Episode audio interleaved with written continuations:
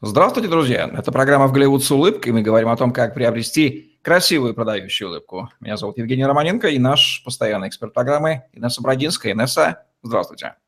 Здравствуйте, Евгений, здравствуйте, зрители. Инесса Брагинская, стоматолог-ортодонт, выравнивает зубы, нормализует прикус, восстанавливает челюстную систему детей и взрослых. Более 8 лет ведет частную практику в стоматологических клиниках Москвы, обучалась в Канаде, США, сертифицирована по современным методам лечения, наружным и внутренним брекетом, съемным капом, виртуальному планированию лечения. Свыше 500 пациентов с ее помощью уже имеют красивую, здоровую, продающую улыбку. Одной из самых неприятных операций в стоматологии является удаление зубов – Никому не нравится об этом даже думать, но иногда об этом думать очень даже приходится. Поэтому сегодня будем пытаться ставить запятую в известной фразе, перефразировав «удалить нельзя оставить». Будем разбираться. Потенциального пациента отпугивает фраза ортодонта о необходимости удалить здоровые зубы для красивой улыбки, мол, как-то вмешиваться в природное.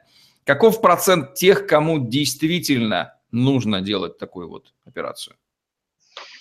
Такой процент очень высокий. А, потому что, наверное, а, даже я скажу, это где-то приблизительно половина пациентов точно, если не больше, больше половины, которым требуется удаление зубов. Одного, нескольких. Я не говорю сейчас о зубах мудрости, я говорю именно про удаление по показаниям, когда не, невозможно выровнять скученность зубов, когда невозможно сопоставить зубные ряды или создать тот самый прикус, который, грубо говоря, в шахматном порядке он гуляет, без правильных контактов, не, при, не прибегая к удалению зубов. Особенно, когда а, речь идет об изначальном асимметричном удалении. Например, приходит пациент, который выглядит приблизительно как я, и у него э, когда-то в детстве, ну, точнее, не в детстве, а уже в подростковом возрасте, в возрасте, там, допустим, 8 и так далее лет, а, был удален один из зубов, и весь зубной ряд смещается в эту сторону, в сторону удаленного зуба. В итоге происходит непропорциональное количество по квадрантам, по сегментам. Поэтому удалять приходится очень часто, и это не прерогатива ортодонта, это просто делается по показаниям. Неужели ученые не придумали способы исправления прикуса без удалений? Придумали, с одной стороны, вроде бы как брекеты, которые а, очень быстро расширяют зубной ряд, имеют какие-то суперфантастические способности, прям как, а, я не знаю, из каких-то блокбастеров. Но на самом деле биомеханику лечения зубов, а, биомеханику перемещения, точнее, зубов, и физиологический процесс никто не отменяет. Мы не можем в интерьер какой-то комнаты загнать больше интерьерных а, аксессуаров, диванов, кроватей и так далее, чем это просто может позволить себе площадь помещения. То же самое касается и зубных рядов. Вот представим себе, если у нас вот такой размер челюсти, а зубы гораздо крупнее, чем длина этой челюсти, а, как это высчитывается? Просто нужно взять и отмерить ширину каждого зуба, просуммировать и отмерить длину зубного ряда. И понять, если эти две а, цифры, они равноправны, равномерны, соответственно, зубы поместятся в зубной ряд. А если мы говорим о том, что длина а, зубной дуги или челюсти и, и количество зубов суммарно, ширину, оно превалирует, то, соответственно, мы получим одну из ситуаций, либо когда промежутки между зубами – а, то есть количество зубов не соответствует размеру челюсти, и поэтому в челюсти лишнее место, либо наоборот, к, скажем так, дефициту этого пространства. Поэтому нужно от чего-то избавляться, чего-то лишаться. Могут ли разные ортодонты составить одному и тому же пациенту разные планы лечения, один с удалением, другой без? Конечно, да, и это бывает очень часто, поэтому пациентов это вводит в стопор, поэтому сегодня мы разговариваем на эту тему, так как э, большая часть пациентов говорит о том, что хороший ортодонт – это тот, который мне составит план лечения без удаления, плохой обязательно будет удалять, потому что ему так проще лечить. Я скажу наоборот, гораздо проще лечить, прибегая к процедуре, не удаляя зубы. А, с удалением зубов все обстоит сложнее, там механика перемещения более сложная, там ситуация именно с ощущениями для пациента более, а, скажем так, потому что двигать зубы в пространство, где был удален зуб, это больше болевых ощущений, это больше дистанции для перемещения зубов, это сложнее переносит сам пациент. А вот именно лечение без удаления, оно очень простое само по себе. Но будет ли оно эффектным или результативным, Поэтому два ортодонта, конечно же, могут составить очень разные планы лечений, начиная от моментов количества удаляемых зубов, заканчивая тем, что тот скажет, а здесь вообще я не буду удалять, есть разные механики перемещений, разные школы, разные техники. есть такая школа, которая пропагандирует лечение без удалений. Но самая большая сложность, с которой мы сталкиваемся при лечении без удалений, это когда остается очень выпуклый, как у мартышки, профиль лица за счет того, что все зубы улетают вперед, и такое натянутое положение губ. А, это некрасиво. И есть второй момент, когда выходят корни за пределы своей костной ткани. То есть, когда зубов очень много, они располагаются в челюсти, то им ничто не остается делать, как просто расходиться в стороны. И получается такой веер улыбки. Это и некрасиво, и это неправильно, это, получается, а, достигается осложнениями. В каких случаях однозначно бесповоротно придется распрощаться с э, некоторыми зубами? Однозначно придется распрощаться с некоторыми зубами, если достаточно большая скучность, то есть дефицит места высокий, и степень кривых зубов, она достаточно высокая. А, в данном случае придется распрощаться зубами еще и в том случае, а, когда мы имеем проблемы с пародонтом. То есть когда зубы подвижные, когда уже оголены какие-то корни, когда наклон зубов вперед сам по себе веером. Это однозначно случаи для того, чтобы, скажем так, улучшить ситуацию с пародонтом, приходится зубы наклонять внутри, в то пространство, где они должны были изначально располагаться, и для того, чтобы получить это пространство, наклоняя зубы внутри, нам нужно место, получается, в зубной дуге. А, и поэтому приходится удалять зубы, которые стоят в боковых сегментах, как бы за клыками, для того, чтобы передние зубы уводить внутри. Бывают случаи, когда сами по себе размеры челюстей достаточно хорошие, все нормально, но зубы являются, скажем так, очень крупными, так называемые макродентии. То есть это тогда, когда размеры зубов конкретного пациента выходят за пределы а, среднестатистической нормы. Тогда, конечно, получается такой казус, что зубы а, выглядят как у, одним словом, лошади, и с такой улыбкой ни на какой размер челюсти это не натянуть, и приходится удалять зубы, чтобы, конечно же, как бы сделать гармоничную улыбку, потому что мы не можем пилить зубы бесконечно с э, обеих сторон только для того, чтобы, скажем так, сделать им эффект похудания и привести их в какую-то норму. Очень часто приходится удалять зубы, когда они имеют трапециевидную форму. Есть такая аномалия формы зубов, э, разные бывают случаи, но очень часто приходится удалять именно когда форма зубов, как у юбочки, расклешенная к низу, и тогда сама по себе вроде бы как бы ситуация нормальная, но вот именно нижняя часть зубов, она мешает тому, чтобы зубы стояли под правильным наклоном относительно челюсти. И это риск для того, чтобы зубы не разъезжались э, в будущем вперед еще больше или не выходили, не выходили за пределы костной ткани. Более сложные случаи, я думаю, что обсуждать не нужно, это касается индивидуального конкретного какого-то прикуса человека, и это нужно обсуждать с ортодонтом, в общем, а, в ортодонтии очень много сложностей, ситуаций, и вроде бы на первый взгляд одна и та же улыбка человека, одни и те же братья и сестры, родные тем более, у них может быть составлен абсолютно разный план лечения всего лишь из-за одной какой-то переменной данной. Бывают ли сомнительные ситуации, в которых специалист начинает выравнивать зубы, а потом задумывается об выборе нового способа решения задачи? Да, бывают ситуации, и они бывают и у меня, и я их заранее даже, бывает, планирую, иногда не планирую, но такое бывает. Я больше скажу, советую всем пациентам, которые уже а, являются пациентами ортодонтов, а, носят брекеты или капы, или которые же еще только планируют, понять одну вещь. Если вам ортодонт в начале лечения не говорит а, все абсолютно а, четко, это не значит, что он плохой специалист. А почему? Объясню. Мы с вами динамичная система, мы с вами такой живой орган, и я иногда пациентам говорю, смотрите, мы здесь планируем лечение, допустим, с удалением, например, одного зуба или нескольких зубов, но я попробую начать это делать без удаления, и в ходе нашего с вами лечения я посмотрю на ситуацию, и мы с вами примем итоговое решение, удаляем мы эти зубы или нет. Такое бывает, ситуация 50-50, 50 на 50, когда действительно ситуация двоякая. То есть а, при удалении, например, я понимаю, что мы получим такие-то плюсы, но будет еще некоторый минус. А без удаления мы получим такие-то плюсы и будут такие-то минусы. И вот вроде бы как количество плюсов и минусов, они как бы уравновешивают друг друга. И здесь самое сложное. Вот это то же самое, что выбрать. А, вроде бы как мне и туфли нужны, и вроде бы мне как бы и куртка нужна. И вот я не знаю, что купить. По сезону мне нужно и то, и то. И в то же время, если я куплю куртку, мне будет наверху тепло, но холодно ногам. А если я куплю обувь, то мне будет тепло ногам, но холодно наверху. Здесь вот такой момент вроде как выбора. Но мы не можем выбрать оба варианта или учитывать оба варианта сразу. Мы должны начать с одного из вариантов, наиболее щадящих, без удаления, а уже в ходе лечения понимать ситуацию, как она разворачивается и выглядит.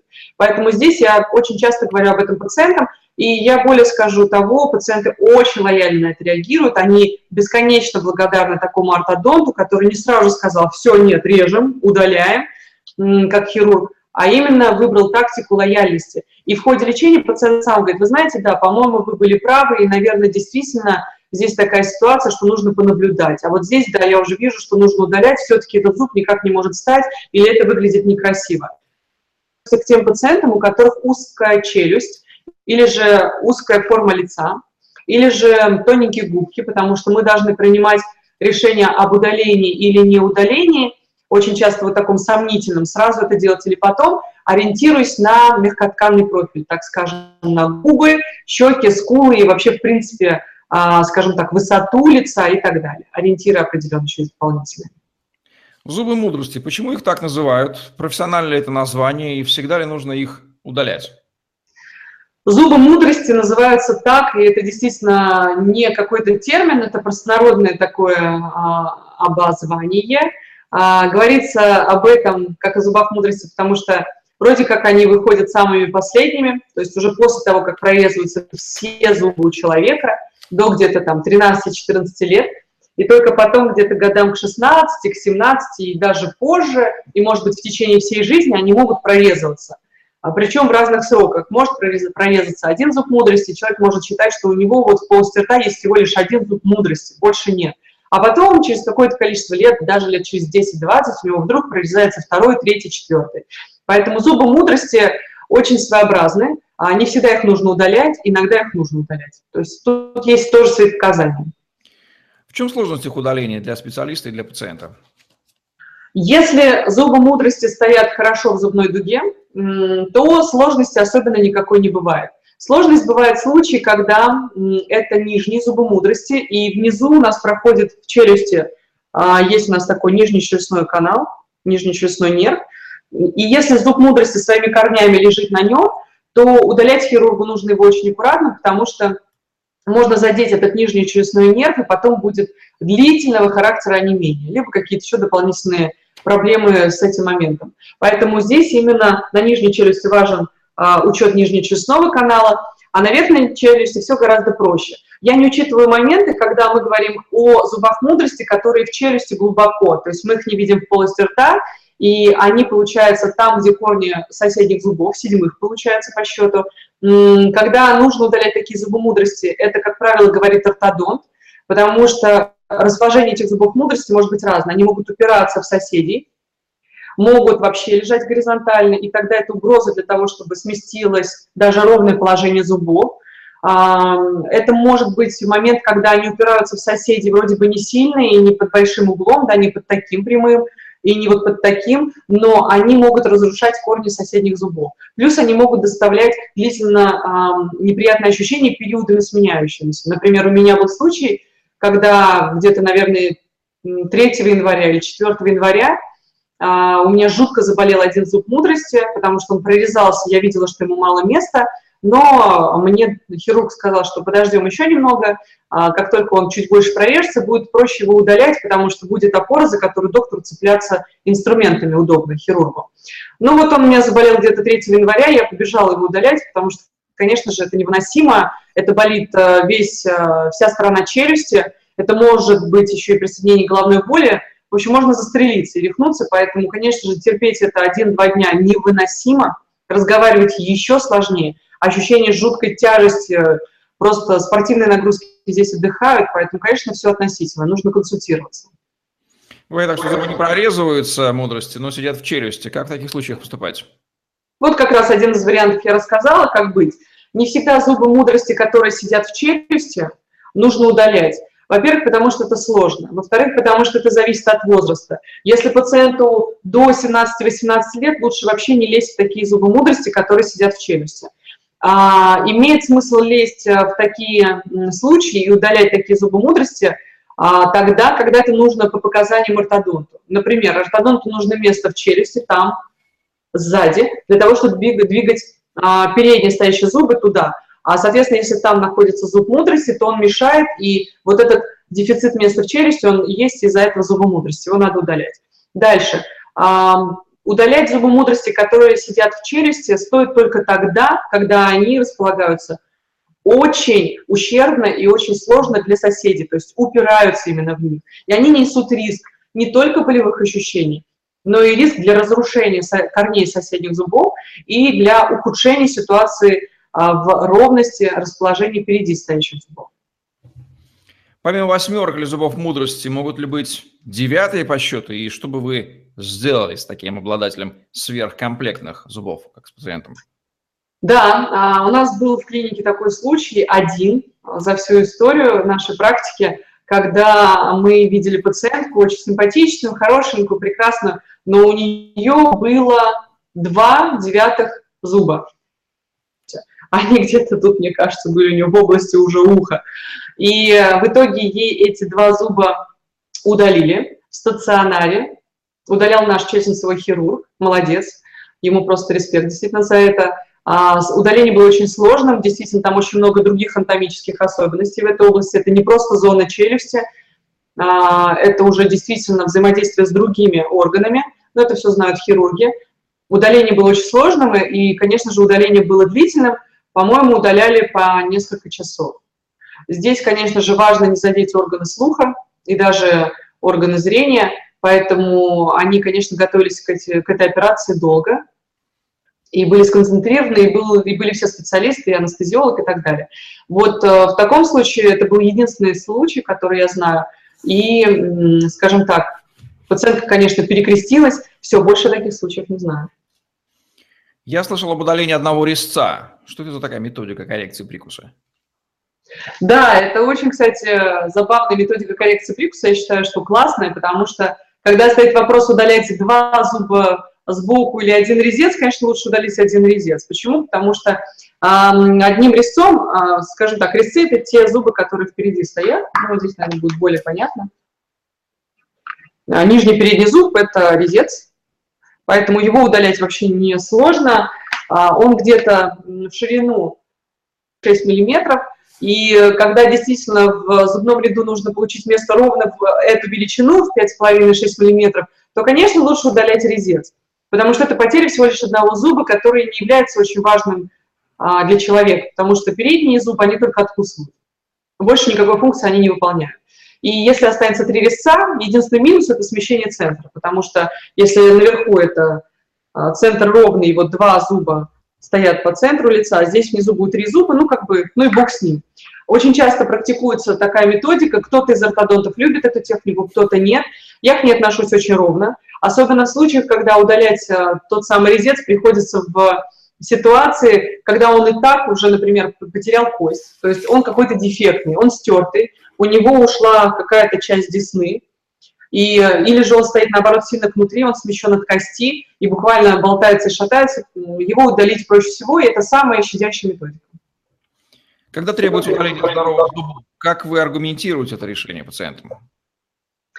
Когда требуется удаление одного, нескольких зубов, я всегда это аргументирую очень просто, говорю о показаниях. Если по показаниям здесь абсолютно надо удалять, я говорю о том, что вот смотрите, у вас такие-то показания. В нашей диагностике мы получили такие-то значения. В вашей ситуации картина выглядит так, так и так. И все. Как правило, человек всегда это понимает. Все это понимают. Единственный момент, согласен человек попрощаться зубами или не согласен. Это уже другой а, алгоритм. Но если именно объяснить, с какой целью удалять, то каждый понимает точно. Если клиент отказывается удалять зубы, как поступать? Если клиент отказывается удалять зубы, то нужно понимать одно. Либо а, ты, как врач-ортодонт, берешь на себя ответственность, потому что если ты пойдешь у него на поводу, то ты получишь а, те побочные эффекты, которые учитывал, когда говорил о, об этом пациенту в плане удаления зубов. Если ситуация такая, что удалять нужно абсолютно точно, и это 100%, то нужно отказываться от лечения такого пациента, потому что есть э, закон «не навреди». Негласный и гласный в том числе. Поэтому, конечно, я, например, отказываю таким пациентам очень легко, потому что мне не нужны проблемы, и я не вижу смысла в таком лечении. а, в итоге такого а, лечения пациента он все равно не скажет вам спасибо и не будет доволен результатом. Я именно этим объясняю. И когда человек сомневается, удалять или не удалять, можно прибегнуть к виртуальному планированию лечения. То есть показать его а, случай а, уже, скажем так, в процессе лечения а, с вариантом, когда мы удаляем зубы, когда не удаляем. И вот итоговый результат объяснить. Ну вот выберите сами, вам нравится вот так или вот так. Конечно, он всегда, как правило, выбирает тот вариант, который с удалением. Но если он не соглашается, это его право, а, ведь мы на то и взаимодействуем для того, чтобы каждый учитывал а, свои какие-то параметры, да, специалист, а, человек, пациент учитывал свои параметры, и мы в любом случае стоим на истоках сохранения здоровья, а не только красоты. Поэтому здесь нужно быть очень жестким. Есть ли такие брекеты, которые справляются без удалений? Нет, а, я понимаю, что сейчас многие доктора сказали, что да, конечно, я же работаю на самолигирующих брекетах, там Damon, Clarity SL, не знаю, там Quick Clear, ну и так далее, и в металлических их вариантах, они классно все делают без удаления. Не существует таких брекетов, которые лечат без удаления, потому что брекеты сами по себе – это всего лишь носитель информации. Если нет места в челюстях, если нет прикуса такого, который нужно, то хоть ты там а, я не знаю, убейся этими обалденными разрекламированными брекетами, ничего, кроме как получения дополнительных побочных эффектов, как ортодонт, я не получу. О чем стоит предупредить пациента, который вводит дополнительное блажное ограничение? Лечите, лечите как хотите, но ни в коем случае не удаляйте. Вот запрещаю и все. Ну, так и надо сказать, ну, как хотите. Мы лечить не будем, вы как хотите, а мы лечить не будем. Такой пациент обязательно найдет своего врача. А если пациент немножко трусливый, то я предлагаю всегда тактику следующую и говорю, смотрите, если вы сами сомневаетесь, то давайте начнем без удаления. И потом вы просто поймете, что, например, я там права или я была права. Если вы категорически не планируете удалять, тогда я думаю о том, что вам нужно либо другого доктора найти, либо же задуматься и, может быть, приостановить свой момент и переспать с этой мыслью не одну ночь, может быть, не один год, не один месяц, и когда вы будете, а, и когда вы решитесь на это, вы это сделаете, либо не решитесь. Поэтому действует хорошо только лишь одна фраза. Когда человек категорически не хочет удалять зубы, нужно ему обязательно сказать о побочных эффектах, которые сулят этому прикусу в будущем. Как раз-таки задача ортодонта донести информацию, что сегодня это выглядит вот так, а завтра это будет выглядеть вот так. И приблизительно сказать, через какое количество времени. Конечно, не завтра это будет выглядеть иначе, некрасиво, ужасно, как на пачках сигарет, но конкретно человеку нужно объяснять момент – что будет с этими зубами, что будет с вашим пародонтом, что будет у вас внешне, как вы будете разговаривать через 10 лет. Ну и прочее, прочее, начиная даже от тех самых пресловутых кариесов, которые однозначно прогрессируют, например, в ситуации скучности зубов или тот самый постоянный камень и налет, который образуется в этой ситуации. Все абсолютно адекватные и понятные. А, вот с точки зрения такого подхода каждый человек понимает минусы, плюсы, и он сам их взвешивает для себя. А бывает так, что пациент, наоборот, просит, удалите мне, ведь если это нужно, а вы понимаете, что это скорее не нужно. Как отговаривается он от опрометчивого решения в этой ситуации? Да, есть такие пациенты, мне кажется, это чаще мужчины, они бравируют, немного кокетничают с доктором, и э, иногда говорят, ой, удалять, конечно, давайте удалим. У меня недавно был такой пациент, не буду называть его имени, я его очень люблю как пациента, а, он забавный, он классный, он очень хороший и а, прекрасный пациент, но когда он мне сказал, конечно, Инесса Эдуардовна, записывайте меня на удаление. Я записала его на удаление, он не пришел, сказал, что у него была какая-то вечеринка, он выступал где-то, у него были какие-то съемки. Все понятно, что в тот момент он пошел под действием там, какого-то внутреннего мужского, там, не знаю, состояния, обаяния моего, еще что-то. Конечно, если я так буду говорить, давайте удалим, он скажет, давайте. Но потом, через день, когда его мозги встанут на место, он обязательно вспомнит о том, что, господи, это же страшно, это еще как-то, а это он со мной не обсудил, он мне не сказал о своих страхах, Естественно, я там сказала пару утешительных фраз, что это не больно, я себе тоже удаляла или еще что-то. Но человек э, фактически эту ситуацию на себя не принял. Недавно я слушала Хакамаду. Сейчас мой супруг ругал бы меня, это точно. Но я расскажу этот случай.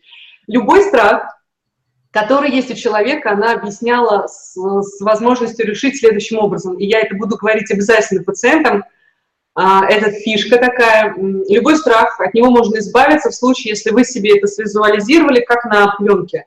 Надо снять короткометражку. Вот прям поэтапно. Она это приводила на примере увольнения – что вы будете делать, когда вас уволили? И вот нужно проиграть всю эту историю. В общем, там была красивая, интересная, э, смешная история о том, как она будет действовать в ближайшие полчаса после увольнения. Вот то же самое я советую проиграть каждому пациенту, который думает, удалять или не удалять, или же боится удалять.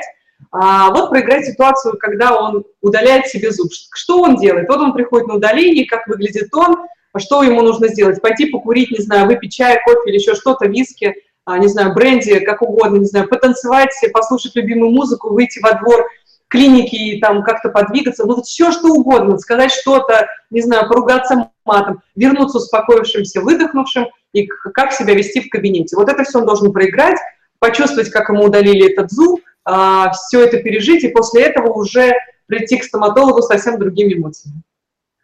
Итак, теперь мы больше знаем о роли удаления как операции в, при коррекции прикуса.